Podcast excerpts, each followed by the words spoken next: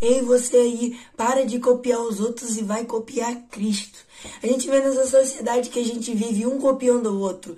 No TikTok, um pega o áudio do outro, um pega o post do outro, um rouba o conteúdo do outro. A gente vê na internet muita gente copiando os outros. E eu vim falar um pouco sobre isso. A Bíblia diz lá em 1 Coríntios capítulo 11, versículo 1, Sede meus imitadores como eu sou imitador de Cristo. Paulo está falando assim, como eu imito a Cristo, me imitem. Assim como eu imito a Cristo, me imitem também. E a Bíblia fala sobre isso, né? Para nós sermos cópias de Jesus. A Bíblia fala que a nossa identidade tem que ser Cristo. E a identidade vem da palavra idem, que significa idêntico. Ou seja, a nossa identidade está relacionada mais àquilo que a gente parece do que aquilo que a gente realmente é. E a Bíblia fala que somos imagem e semelhança de Cristo. Somos parecidos com Cristo.